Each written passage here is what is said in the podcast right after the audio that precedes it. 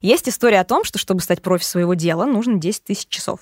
Довольно значительный объем времени с учетом того, что мир ускоряется, и одна профессия раз и навсегда размывается и превращается в профессиональный скиллсет, набор умений, которые ты пополняешь с течением жизни, причем зачастую небольшими порциями. Образовательные курсы становятся все короче, а мир все быстрее. И получается, что тема с 10 тысячами часами устарела и вообще больше звучит как образовательный миф и штука, которую нам пытаются навязать. Какие еще мифы об образовании нас окружают?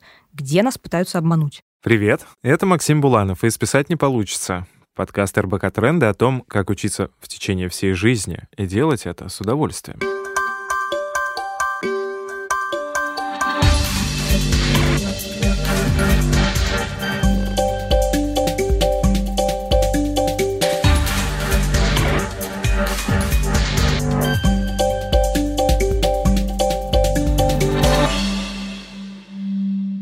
Во втором сезоне мы продолжаем изучать концепцию lifelong learning и общаемся с практиками образования, собираем личные истории наших слушателей и сосредотачиваемся на том, что называется индивидуальный образовательный профиль человека. Сегодня у нас в гостях Александр Фенин, Саша — руководитель Центра продуктовых исследований в Сберклассе. И также Саша преподает э, в School of Education Universal University в Москве. Вот, вместе с Александром мы разберем, вот, какими же мифами нас окутывают в современном э, маркетинге образовательных программ. Скажем так, возможно, поговорим о том, какие существуют заблуждения в исследованиях образования и, может быть, даже какие допускаются ошибки, а, когда люди рассказывают нам о каких-то удивительных образовательных продуктах, методах, приемах, которыми пытаются нас завлечь а, в свои курсики и забрать наши денежки. Саша, привет. Привет. Образование сегодня в моде. Это точно, с этим, конечно, не поспорить. Потому что многие идут туда и работать, и начинают там активно учиться быть там методистами, методологами, конструкторами образовательного опыта и так далее, и так далее. С другой стороны, я как учащийся чувствую часто, что меня как будто вот подгоняют к тому, что надо саморазвиваться, что надо постоянно себя улучшать, принимать решения, постоянно куда-то учиться. И если я не учусь, то со мной что-то не так, я не успеваю за этим миром. При этом в качестве аргументов используются какие-то порой непонятные вещи из серии. Там, узнай свой учебный стиль, ты там визуал, аудиал, а потом вдруг кто-то говорит через несколько лет, да это все фигня, а не теория. Она не работает на самом деле. Если вам так говорят, не следите за этим, не идите туда. Или там кто-то скажет, что hard skills мертвы, давайте петь песни soft скиллам и развивайте эмоциональный интеллект. Это то, что вам сделает хорошо во всей вашей карьере, кем бы вы ни работали. Какие еще могут быть вот такие, может быть, факты или теории, которыми ну, не всегда стоит верить, mm-hmm. скажем так? Ну, ты знаешь, я бы, наверное, сказал так, что, конечно, существует довольно много самых разных концепций, связанных с образованием. Эти концепции часто рождаются даже не столько из каких-то предваряющих их больших исследований и не столько из какого-то арсенала научных методов, который был опробован на реальности и дал какой-то выхлоп. Угу. А, многие из них появляются из практики, многие из них появляются из обобщения этой практики, многие из них проявляются из идей каких-нибудь крупных мыслителей. А, да, и в России очень много примеров такого рода историй. Там очень связанных... много мыслителей. и мыслителей, и практик, которые выросли из них, да, там, начиная от мыследеятельности, и, да, в принципе, если добрать э, российских педагогов из исторических, да, наверное, тут ты лучше меня расскажешь, что существует довольно много примеров людей, которые делали что-то как-то, у них что-то получалось, и они говорили, окей, судя по всему, вот примерно так и надо делать дальше. Угу.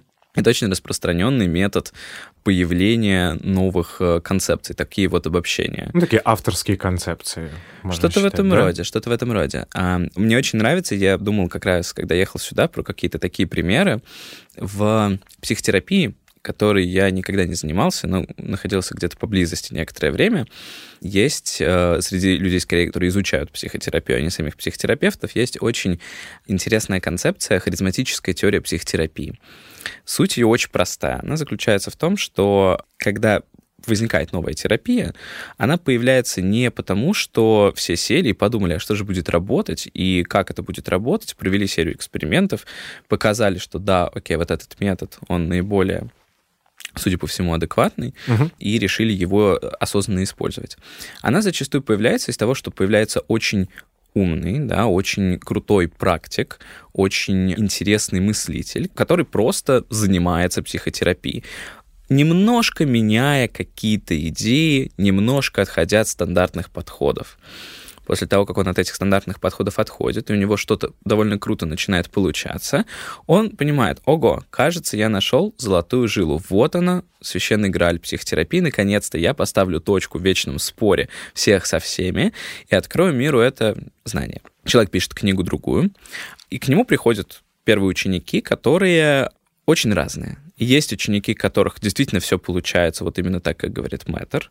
Есть ученики, у которых все получается не так круто, у них получается хуже. Но в силу ошибки выжившего мы в основном читаем труды тех, у кого получилось чуть лучше. Угу. Люди немножко разные, и они начинают потихонечку адаптировать эту концепцию под себя. Начинается там, условно говоря, не классический, постклассический этап каждой конкретной теории и так далее. Про что эта история? Это история про то, что на самом деле изначально во главе вот этой практики стоит не какая-то крутая концепция, не какой-то прорывной метод работы, угу. а скорее человек, у которого, возможно, в силу личностного склада и личностных особенностей все получалось гораздо круче, чем у его коллег. И человек, который в некотором смысле атрибутировал то, что у него получается круто, тем соображениям, которые у него появлялись в процессе. Это может быть действительно так, это может быть так только отчасти, это может быть вообще не так, и на самом деле работать исключительно потому, что сам по себе человек прекрасный. Идея в том, что когда мы придумываем новую концепцию, да, и начинаем ее распространять в том же самом образовании, это зачастую история про то, что это что-то, что работает у нас, что-то, что работает у нас очень круто, то совершенно не обязательно работает у кого-то еще. Uh-huh. Вот. Но мы это двигаем, потому что у нас же это сработало, значит, нам нужно передать знание миру. Это очень благородный посыл. Я считаю, что это очень, не знаю, искреннее альтруистичное движение к сожалению, оно не всегда в итоге приводит к тому, что мы получаем какую-то прям сформулированную, хорошо и проверенную рабочую теорию. Но поскольку таких посылов, таких людей достаточно много, то мы начинаем потихонечку тонуть в таком вот информационном шуме. То есть получается, что, допустим, в доинтернетную эпоху а, ведь то же самое же происходило. Абсолютно, Был конечно. талантливый там психиатр, психотерапевт, психоаналитик, который активно практиковал и обладал определенным уровнем, не знаю, там рефлексивности и тщеславия, и обратив внимание, что он как-то по-другому действует, нежели а, общепринято, и оно работает, и оно помогает людям. И он говорит, ну, конечно, надо про это написать, про это рассказать, я стану великим, за мной закрепят там какой-нибудь, ну как там в хирургии, там, да, какой-то инструмент назовут моей фамилии, там, да, вот э, там какие-нибудь щипцы новые, там, да, для какого-то конкретного вида операции. А сейчас, когда у каждого есть свой голос, можно вот так вот и вести свой там самопальный подкаст, издать самому книгу, вести блог, и не обязательно быть аффилированным с какой-то исследовательской группой, университетом, Получается, что действительно какая-то яркая идея, особенно если она еще как-то вкусно подается, Можем ли мы привести пример вот из таких вот современных каких-то, может быть, мифологем, я не знаю, да? Ну вот, например, упомянутые тобой стили обучения, да, визуал, uh-huh. аудиалы, кинестетики или, не знаю, теория 10 тысяч часов тоже. Недавно снова с ней сталкивался. Это концепции, которые выросли во многом или из исследований, которые были проведены, ну, недостаточно корректно, uh-huh. или из выводов из этих исследований, которые были интерпретированы, опять же, слишком широко и несколько некорректно. Например, э, другой пример, более распространенный еще, наверное, приведу. Если вы слышали про эффект Даннинга-Крюгера, а, это на самом деле очень интересная история, потому что если вы почитаете оригинальную статью Даннинга-Крюгера, они на самом деле рисуют, конечно, графики, но они выглядят не совсем так, как тот самый тиражируемый вот этот вот график волной, и на самом деле не совсем подразумевают все те широкие интерпретации своего эксперимента, которые в дальнейшем были на него навешаны. Более того, если говорить о принципиальных допущениях Даннинга-Крюгера, то недавно выходила серия работ, в которых некоторые из них были вполне себе опровергнуты. Давайте так скажу. Мне кажется, что в некоторых ситуациях наука является скорее первой ступенью для идеи, первой и не исчерпывающей ступенью для идеи. То есть, грубо говоря, какой-то научный факт, выходя в общественное пространство, перестает существовать как научный факт и становится скорее некой э, идеей, фэнси-идеей, которая собирает вокруг себя такой, выражаясь терминами Докинза, да, мемокомплекс, uh-huh. вот, которая в силу своей виральности становится какой-то такой очень популярной и, соответственно, которая перестает жить как научный факт. Она, у нее остается некий флер научности, который дает ей дополнительный авторитет, но когда мы о ней говорим, мы говорим не о научном факте, не о результате строгого эксперимента. Мы говорим скорее о некой нашей идее, вывода, который следует из этого, какого-то очень красиво упакованного uh-huh. и правильного вывода, который мы пытаемся имплементировать на реальность. А бывают еще ученые, которые специально ставят такие эксперименты, чтобы они были настолько красивыми, чтобы подтвердить, ну даже не столько подтвердить, да, какие-то выводы, сколько совершенно недвусмысленно на них намекнуть. Ну вот Зимбардо, наверное, самый такой популярный пример. К его эксперименту существует колоссальное количество методологической критики, просто колоссальное. Угу. Его критиковали, начали критиковать через год после его выхода и продолжали все это время. Велись огромные дискуссии на полях научных журналов. Угу. Но как только этот эксперимент вышел в массы, он перестал существовать только как, в научной среде. Да, да? Как, как некий объект научного знания, который можно покритиковать научно, который можно опровергнуть, к которому можно отнестись критически, но в другом смысле. Скорее сказать, ну нет, ну это не совсем так, но не критикуя какие-то основы эксперимента Зимбардо, а скорее критикуя идею, которая за этим стоит, да, идею, что там люди, облеченные определенной ролевой позицией или властью, могут там терять некоторые свои человеческие качества, да, и проявлять вот такое вот поведение просто на основании того, что они относятся немножко к другой ролевой группе. Uh-huh. И эта идея, она уже оторвана от доказательного базиса. Базис скорее начинает служить для нее иллюстрацией. Мы не говорим, что вот Зимбардо показал, и поэтому мы так думаем. Мы говорим, мы так думаем, и, кстати, Зимбардо это подтвердил. И это уже совершенно другая история. То есть вот. получается, что я как, э, там, допустим, не исследователь, живу с каким-то убеждением, да, ну или там верю во что-то, обладаю мнением каким-то, и я могу залезть в какие-то научные или околонаучные там журналы, блоги, увидеть какое-то исследование, и у меня как будто бы в этот момент отключается критическое мышление, что ли. Ну, я бы не и, сказал, типа, что я вижу то, что хочу видеть. Ну, мы в любом случае скорее видим то, что хотим видеть, да, от этого никуда не деться. Угу. На мой взгляд, мне кажется, что механизм популярной науки, научпопа в целом, да, как феномена, он как раз плюс-минус про это. Он про то, чтобы люди находили некие подтверждения собственным идеям угу. у авторитетного источника. Некий авторитет ведущий, да, современного мира — это научное знание, и поэтому апеллирование к науке — это нечто ну, такое, да, то есть мы апеллируем к какому-то авторитету, ну, раз ученые доказали, значит, это точно так. При этом, что на самом деле доказали ученые, какие границы применения этого Каким вопросом они вообще задавались? Да. Все это отходит на второй план. То есть наука превращается немножко в общественном пространстве, поскольку она становится важным авторитетом, она превращается из метода разборок с реальностью, да, метода uh-huh. понимания реальности, а, некого социального института, объединяющего людей, которые должны эту реальность тестировать и э, помогать человечеству в целом расти, она превращается скорее в некоторый такой пруд с идеями, вокруг которого сидят люди с рыболовными удочками и фишат себе какие-то подтверждающие их собственные соображения мысли. А поскольку поток пресс-релизов и новостей из мира науки колоссален, ну и социальных и наук, часто противоречат одна новость другой. Абсолютно. И, и ты можешь найти подтверждение науки. любой своей идеи, хотя, как ты говоришь, типа, ну для науки вот эта такая дискуссия, это нормально. Абсолютно Но нормально. будучи выведенной в поле э, доступное и открытое непрофессиональным ученым и людям, которые занимаются продвижением образовательных продуктов, например. Отношение к науке в целом немножко изменяется. И аргумент к науке сложно перебить. Ну, раз ученые доказали, значит, точно все это работает. При этом, что самое забавное, наука, особенно в последнее время, попала в некий такой довольно забавный период своей жизни, когда довольно большая рефлексия последние вот лет 7, наверное, проводится, uh-huh. и научные практики дорабатываются, да, это все бабахнуло вот в начале десятых годов, когда был провозглашен кризис воспроизводимости во многих э, социальных научных сферах. И наука сама как раз очень четко осознает, что она, во-первых, она очень неоднородна, что есть области, в которых все, в принципе, достаточно неплохо, а есть области, в которых огромное количество публикаций просто не воспроизводится, то есть те факты, которые претендуют на универсальный закон мира оказываются на поверку не то чтобы воспроизводимыми, а значит, в общем-то, вовсе даже не универсальными и, возможно, даже не законами, угу. вот, а какими-то статистическими артефактами, например. Меня зовут э, Настя Серезидинова. Я учитель литературы и сейчас занимаюсь тем, что в разных образовательных организациях выстраиваю систему школьного оценивания, проектирую образовательный опыт и помогаю разным учителям стать лучше, осознаннее, эффективнее, ну и как-то полюбить свою профессию и иногда даже найти второе дыхание. Что касается мифов, то их в образовании сейчас огромное количество, и я попробую перечислить несколько из них, так чтобы мы были в общем поле понимания. Первый миф, достаточно распространенный, про четкое деление людей э, на то, как они воспринимают информацию.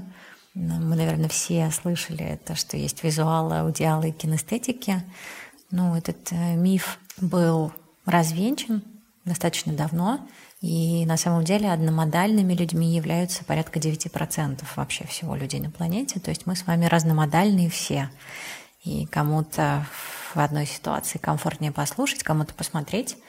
Еще один миф, тоже достаточно распространенный, это история про правополушарных и левополушарных людей. И если говорить научным языком, вообще немножко погрузиться в область науки, то когнитивные функции мозга, они не совершаются разными отделами мозга да, или разными полушариями. А, в каких-то операциях а, превалирует одна часть мозга, в каких-то другая.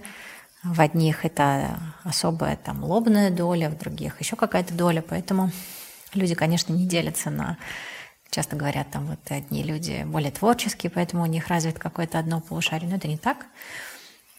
Просто в разных обстоятельствах, в разные моменты работы головного мозга актуализируются разные его зоны. Часто просто из-за таких мифов, а, к сожалению, на детей в школах вешаются ярлыки, с которыми нам потом очень сложно. Да? Нам все говорят, ну ты гуманитарий, например, а не математик. Не существует гуманитариев и математиков, существуют люди, которых не научили математике. Вот, поэтому здесь важно тоже про это помнить и не вестись на мифы, вообще аккуратнее, и все-таки у нас есть способность, так как мы люди, и вот это легкое недоверие к информации в современном мире, оно нам помогает и никак не мешает. А если говорить еще немножко про мифы, то существует а, много мифов, и даже есть научные работы, которые я видела собственными глазами, про то, что нужно учить отдельно мальчиков, отдельно девочек, или девочек как-то учить особенно, к мальчикам относиться тоже как-то особо. Ну, это тоже недоказанная область, хотя, еще раз говорю, что существует огромное количество даже каких-то научных публикаций, которые это доказывают. Но на самом деле если мы опираемся не только на исследования внутри нашей страны, а смотрим на мировой опыт, смотрим на страны, в которых на исследования выделяется огромное количество денежных средств, то там мы можем увидеть совершенно другие практики, и что как-то специально обучать мальчиков и девочек э, не стоит, это все дети, и лучше задумываться об их возрастных изменениях, а не о том, как учить согласно гендерной разнице. Много а, мифов есть про то, что интеллект зафиксирован в генах, да, что а, ну, он умный, потому что у него там в генах а, что-то зашито, и он вырос в семье, где все ученые, и у всех есть степень, и поэтому он тоже должен быть умным. Это не так вот это фиксированное сознание или fixed mindset, а, который, про который говорит а, много ученых в Штатах, например. В частности, есть огромное исследование Карл Двек, которое тоже обросло уже своими собственными мифами, а, что фиксированного интеллекта, конечно, не бывает, что его можно развивать, что талант тоже требует огромной работы, просто у кого-то есть склонность чуть больше, у кого-то чуть меньше. Есть много мифов о гидрации мозга, что если там много пить, э, или о э, мифов о еде, что если есть шоколад и орехи, то ты сразу поумнеешь. Это тоже все мифы, которые тоже были развенчаны в э, мировом сообществе. Вообще, почему эти мифы становятся популярными? Ну, потому что люди вообще склонны верить в идеи, а, даже тогда, когда они не являются какими-то продуктивными. И а, иногда наши страхи внутренние, когда мы там видим, что кто-то еще так же боится, мы начинаем его уважать больше, ну и так далее.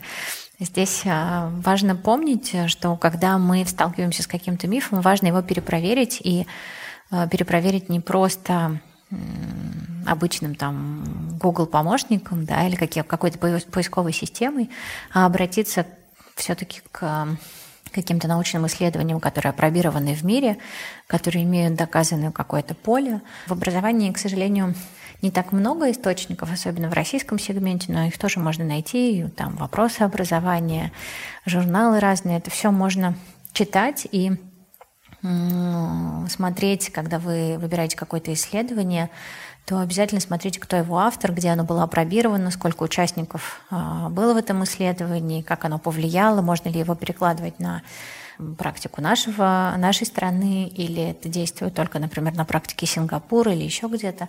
Важно сомневаться, и пока вы сомневаетесь в этом во всем, а, вы являетесь человеком думающим и не попадаете в ловушки. И в оценивании, например, есть принцип триангуляции, да, есть три единства мнений. Если один эксперт говорит «да», другой говорит «нет», то нужен третий эксперт, который скажет либо да, либо нет. Вот, поэтому будьте внимательны, не попадайтесь в ловушки, сомневайтесь.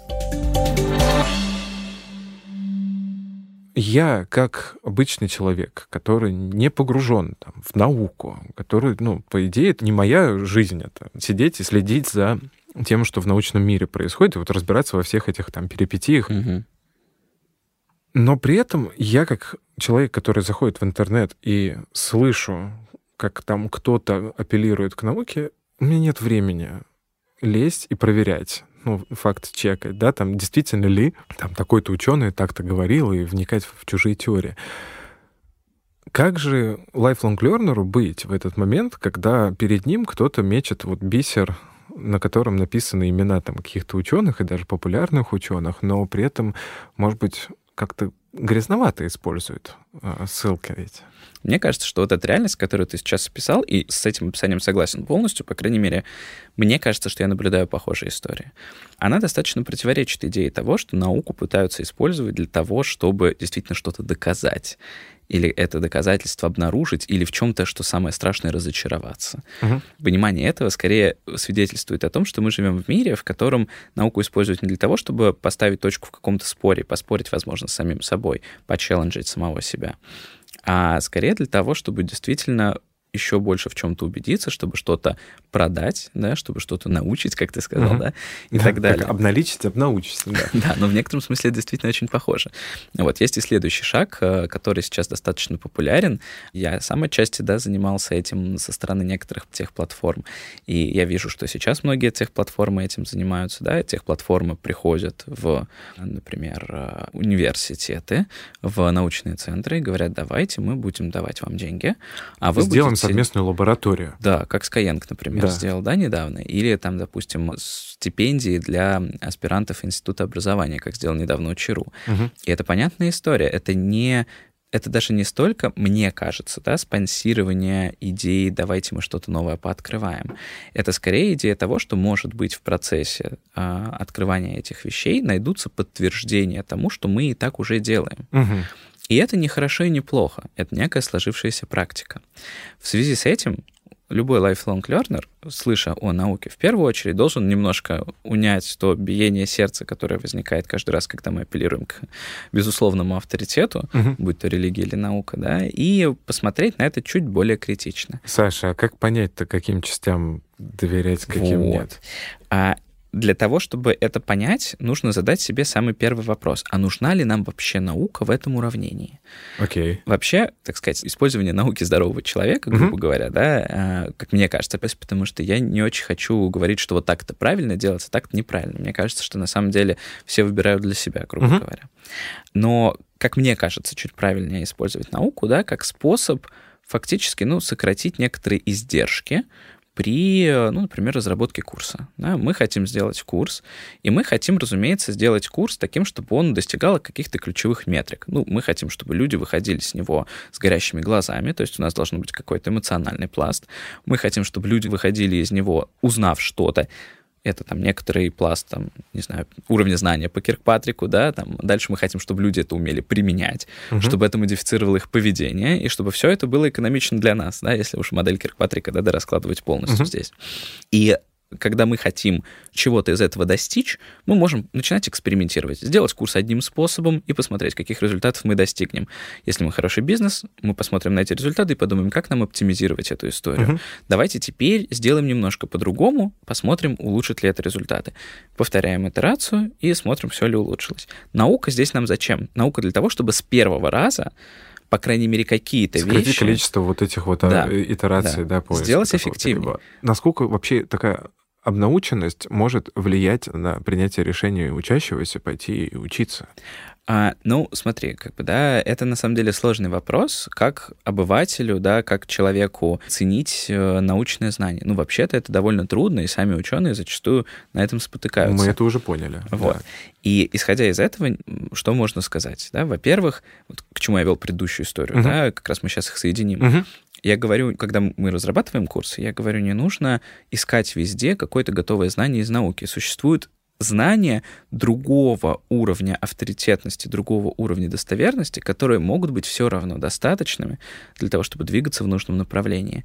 Если ты не можешь найти научную статью про что-то, ты всегда можешь найти какой-нибудь популярный обзор, не знаю, ссылку на кейс какой-нибудь лучшей практики, там, не знаю, организации в Индии uh-huh. или еще где-нибудь, да. Вообще говоря, благодаря интернету у нас колоссальное количество материала, и весь этот материал, не только научный, на самом деле, да, имеет определенную степень достоверности. Угу. Нужно только уметь их ранжировать. И отвечая на твой вопрос, про многие научные факты, особенно про такие научные факты, которые масштабно да, используются и которые ложатся в основу каких-нибудь маркетинговых стратегий и так далее, существует огромное количество ненаучного, написанного гораздо более простым языком и, главное, с другой целью изначально, да, материала. А, материалы, которые направлены не для того, чтобы продолжить сказать новое слово в научной дискуссии, угу. не для того, чтобы выполнить заказ какой-нибудь организации, а для того, чтобы разобраться, таки работает или нет. Вот я уличил людей в том, что они пользуются протухшими исследованиями или там называют э, кабачками клубнику. А ничего. А вот это самая интересная часть. Чему верить тогда? Вот верить надо тому, что работает. И это очень дурацкий тезис.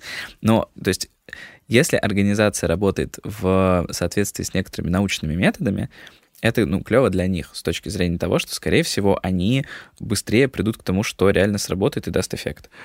Ну, как мне узнать, что организация, куда я, возможно, хочу дать свои деньги и пойти поучиться, действительно занимается вот этими научными исследованиями, а не пускает мне вот эту пыль фей в глаза. Ну хорошо, ты узнал, что они не правы. Все, ну. что ты узнал, это то, что они или не разобрались в вопросе ну. с научного характера, ну. или, ну, осознанно пошли на некоторый небольшой обман. Причем кто пошел, это большой вопрос. Как ты прекрасно знаешь, в больших организациях существует отдел маркетинга, отдел продвижения и отдел, условно говоря, методистов. И не факт, что методисты приняли искреннее участие в том, чтобы написать на сайте какой-то продающий трешак. Я знаю как минимум одну организацию достаточно крупную, известную в сфере дополнительного образования для дошкольников, угу. вот, которая несмотря на то, что оперирует формально абсолютно антинаучной, просто презираемой, можно сказать, в научных кругах теории, несмотря на это, когда ты приходишь в конкретное место, да, в конкретный филиал этой организации, говоришь, слушайте, ну вы занимаетесь каким-то трэшем, вы понимаете, что вот эта книга — это антинаучный бред, uh-huh. так нельзя, это просто фигня. Они говорят, да, да, мы сами, если честно, не очень это любим, но такая политика у нас головного офиса, они это пропагандируют, там они там частично эту штуку и написали. Вот, вообще-то мы берем оттуда только какие-то, ну, нормально работающие штуки, типа, относитесь к детям нормально, ну, вот примерно на таком уровне, а так мы вообще на это забиваем и все окей. Это отличная организация, я туда, кстати, ребенка отдал. Поэтому как раз главный вопрос, а тебе-то зачем понимать, насколько это наукоемкая история? Ну, если у тебя есть принцип, да, я не хожу туда, где антинаучно, угу. тогда окей, тогда типа научно-популярные статьи и небольшое чтение оригиналов, да, там в контексте дискашн хотя бы, и абстракт, если ты немножко лучше разбираешься, то можно почитать методы, можно почитать результаты, можно почитать, э, значит, в принципе, полную статью и сформировать какое-то свое мнение, а можно ли было на такой выборке показать такой результат вообще там и так далее. Но тут мы уже переходим в такую внутринаучную дискуссию. Да? Если ты готов на такой анализ, ты, несомненно, можешь его попробовать провести и для себя сделать какие-то выводы. Можешь почитать, какие статьи ссылаются на эту статью, и нет ли там статей, типа, которые озаглавлены, не знаю, топ-10 булшитов нашего времени или что-нибудь ага, такого ага, рода. Ага. Вот. Но эта история связана с опровержением научного, как бы, да, некоторого факта, который, вообще-то говоря, к реальности тебя может подводить, а может не подводить. Единственное, что тебя к реальности совершенно точно подведет, это прийти и попробовать. Ну вот я как клиент, то есть могу не слушать то, что мне рассказывают, а на что тогда мне смотреть, чтобы, например, принять решение, что вот здесь все-таки, ну, этой компании стоит довериться. А я думаю, надо смотреть на образовательный результат. Надо смотреть, э, если ты выбираешь себе дополнительное образование, смотри, куда устраиваются выпускники, например, если это uh-huh. история, которая позволяет кого-то прокачать. Да? Uh-huh. Смотри на отзывы выпускников, что они рассказывают про то, как им зашло, не зашло работать с чем-то, да. Там, не знаю, приди сам, попробуй, почувствуй, как тебе с этим. А, посмотри, э, если есть такая возможность, на то, там, не знаю, в каких э, классных резюме упоминается вот этот вот... Какой-то курс. курс. Да, да. да, это если мы говорим про дополнительное какое-то образование. Uh-huh. Если мы говорим про образование для себя, но кажется, что здесь, наверное, некий формальный фактический результат не так важен, как процесс, тогда, наверное, больше внимания mm-hmm. на отзывы. Я хочу сказать следующее, что когда ты слышишь от кого-то, что в этом курсе применяется что-то, uh-huh совершенно не обязательно, что оно, а, вообще там применяется, б, применяется в соответствии с этой идеей, в, применяется эффективно на самом деле, да, и так, чтобы улучшать реальные результаты этого курса. И в этом смысле не надо пытаться думать, что наука даст какие-то ответы или даст простые эвристики, типа, у меня вот ребята сказали про эту штуку, значит, точно туда можно ходить. Ребята сказали про эту штуку, значит, точно туда ходить нельзя. Нет, вы не знаете, кто это сказал, вы не знаете, почему они это сказали. Да, вы можете почитать список типа вещей, которые реально доказательно работают. Берете, значит, Хэти, видимое обучение, например, угу. или какую-нибудь ревизию его, да, или там еще какую-нибудь книгу соответствующего уровня, просто листаете как справочник. Дальше вы научаетесь хорошо детектировать ключевые слова. Но что это значит? Это значит, что вы работаете с продуктом, который реально качественен, или что вы работаете с маркетологом, который тоже прочитал Хэти и научился писать ключевые Правильно слова, слова в местах. Да. да. Вы об этом не знаете, пока не увидите результата.